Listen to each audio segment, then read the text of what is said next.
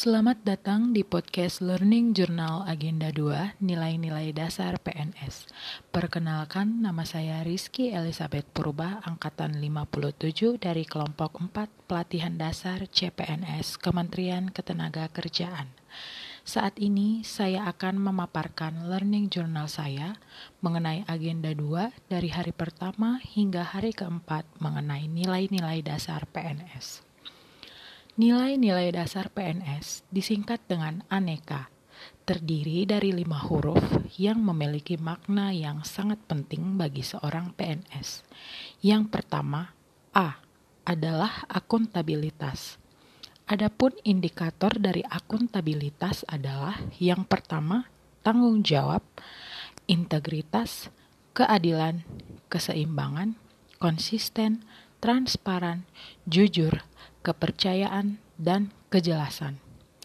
Dalam akuntabilitas ini, saya mempelajari mengenai akuntabilitas yang dimiliki seorang PNS, konflik dan kepentingan dalam masyarakat, netralitas PNS, keadilan dalam pelayanan publik, dan sikap perilaku yang konsisten.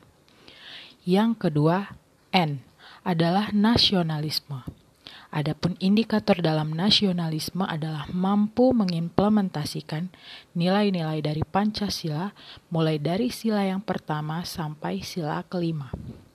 Yang ketiga, E adalah etika publik.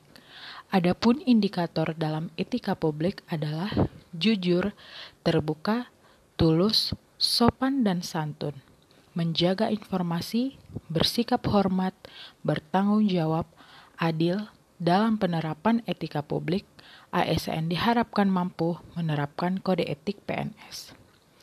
Yang keempat, K adalah komitmen mutu. Adapun indikator dari nilai komitmen mutu adalah efektif, efisien, inovatif, adaptif, responsif, perbaikan, dan berkelanjutan.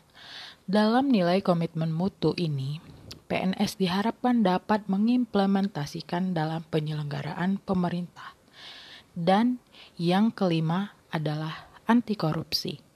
Adapun indikator dari anti korupsi yaitu jujur, peduli, mandiri, disiplin, tanggung jawab, kerja keras, sederhana, berani, dan disiplin.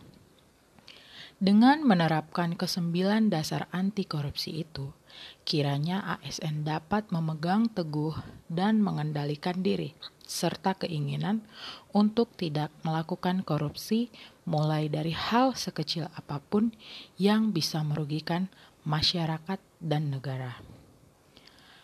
Dalam pembelajaran tugas kelompok di hari kedua dan ketiga mengenai kasus pelanggaran atau tindak kriminal yang dilakukan ASN, maka saya dapat mengambil makna pembelajaran dan kesimpulan apabila seorang ASN tidak memiliki nilai aneka, maka akan sangat merugikan banyak aspek.